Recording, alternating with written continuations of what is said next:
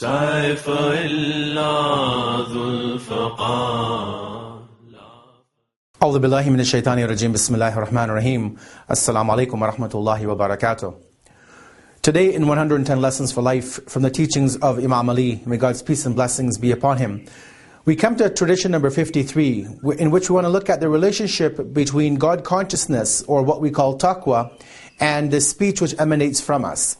Now, before we go into the hadith, just as a brief introduction, we realize when we study the traditions, the sayings of the Prophet and his noble successors, may God's peace and blessings be upon all of them, that there are many, many sayings about taqwa, about the consciousness of God, and how it is attained, uh, what are the outcomes, what are the fruits and the benefits of having this consciousness of God. In the tradition today, however, the commander of the faithful wants us to focus on what we say, what words come out of our mouth. And obviously not only just words, uh, he's giving of us, obviously speaking about a time 14 centuries ago, where there was no such thing as social media, as internet, as you know, all of these you know, uh, con contemporary means of communication. And so as we look at this tradition, let us keep in mind that when the commander of the faithful speaks about the relationship between our tongue and what we speak, and the consciousness of God, we can also uh, expand that to look at even our interaction on the social media platforms and what we might not verbally say, but what comes out of our heart by what we text or type or message uh, to either you know friends or just people in general on social media platform. So before we go into the brief discussion, let us review the tradition that we want to reflect upon today. The commander of the faithful, Imam Ali, peace be upon him, says the following statement. A person must protect his tongue meaning his speech, as indeed this tongue leads its owner towards destruction. I swear by God, I don't believe that a servant can ever bring about God consciousness, taqwa, within himself, which would benefit him until he safeguards his tongue, meaning his speech. As we see from the introduction in this tradition, and we, if we sit and deliberate and think about it, the commander of the faithful is providing us with some very important food for thought. And especially for those who are living in the 21st century, this era of modern communication and an ability in which we can uh, you know, send a message, send a tweet, and we can literally uh, you know, get that message out to millions of people instantaneously.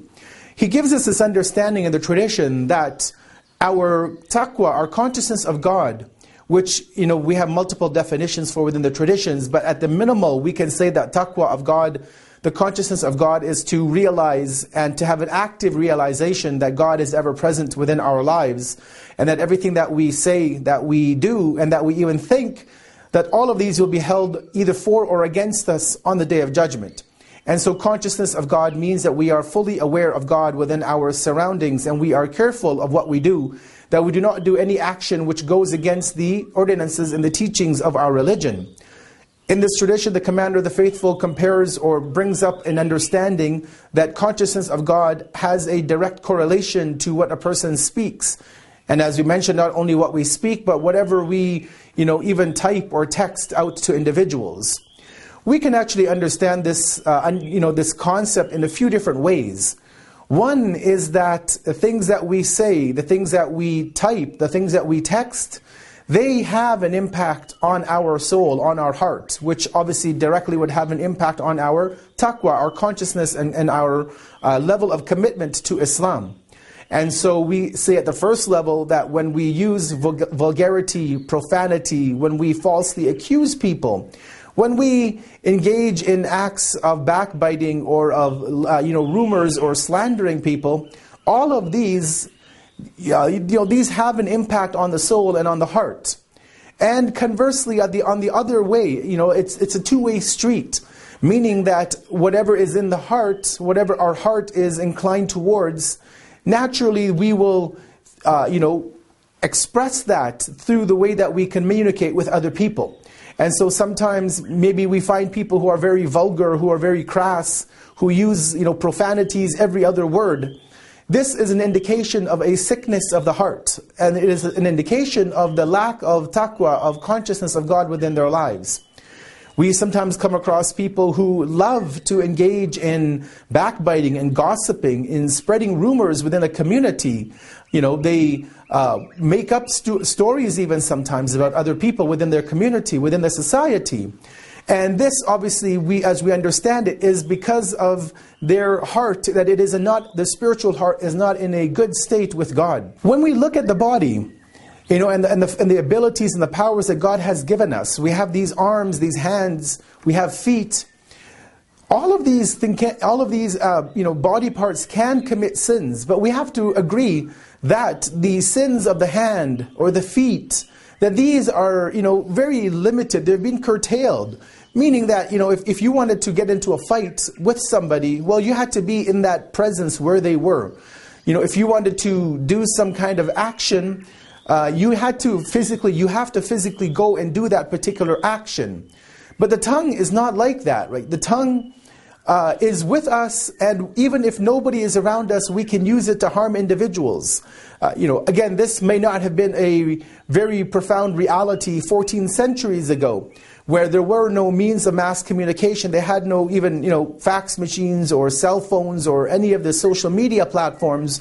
And so back then in the day, if you wanted to, you know, uh, talks about somebody, about, you know, making fun of somebody, insulting, using vulgarities, you had to be in a gathering of people, or at least one other person had to be with you. And so back then, it was a bit more difficult to use the tongue to commit sins, to speak or to you know, communicate in some way. But today, with technology, we all carry smartphones in our pockets. And we could be anywhere. We could be at home. We could be at work. We could be in the malls, in the park. We could even be, God forbid, in a mosque and committing the sin of talking about other people. Of using this blessing that God has given us in a negative way, in a way which God did not create it for, for us to use it.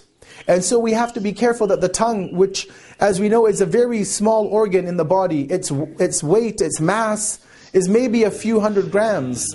However, the sins which can emanate from the tongue are very profound and everlasting. And whereas an injury, you know, by, by being punched or being kicked or even being cut can be healed over time. But as we know, and as many people have often stated, that the, the injuries of the tongue take much more longer to heal. They're not like a cut or a punch or a bruise. The, the, the, the power of this tongue is such that it can inflict damage which is sometimes irreparable within a society. And therefore, as we conclude on this day, we remind ourselves of this tradition of the Commander of the Faithful, that this tongue that we have, this power of communication, whether it be by, again, speaking or texting or typing, that this power that God has given us, it can lead to our destruction if we don't control ourselves. If we don't build up our taqwa, our inner strength to be able to know right from right, or know, know right from wrong, and to follow the right and to keep away from what is wrong. And as we close, we ask God to give us the ability to increase in our consciousness of Him, and that we can control everything that we say, whatever we look at, and even whatever we speak about on social media. Wassalamu alaikum wa rahmatullahi wa barakatuh.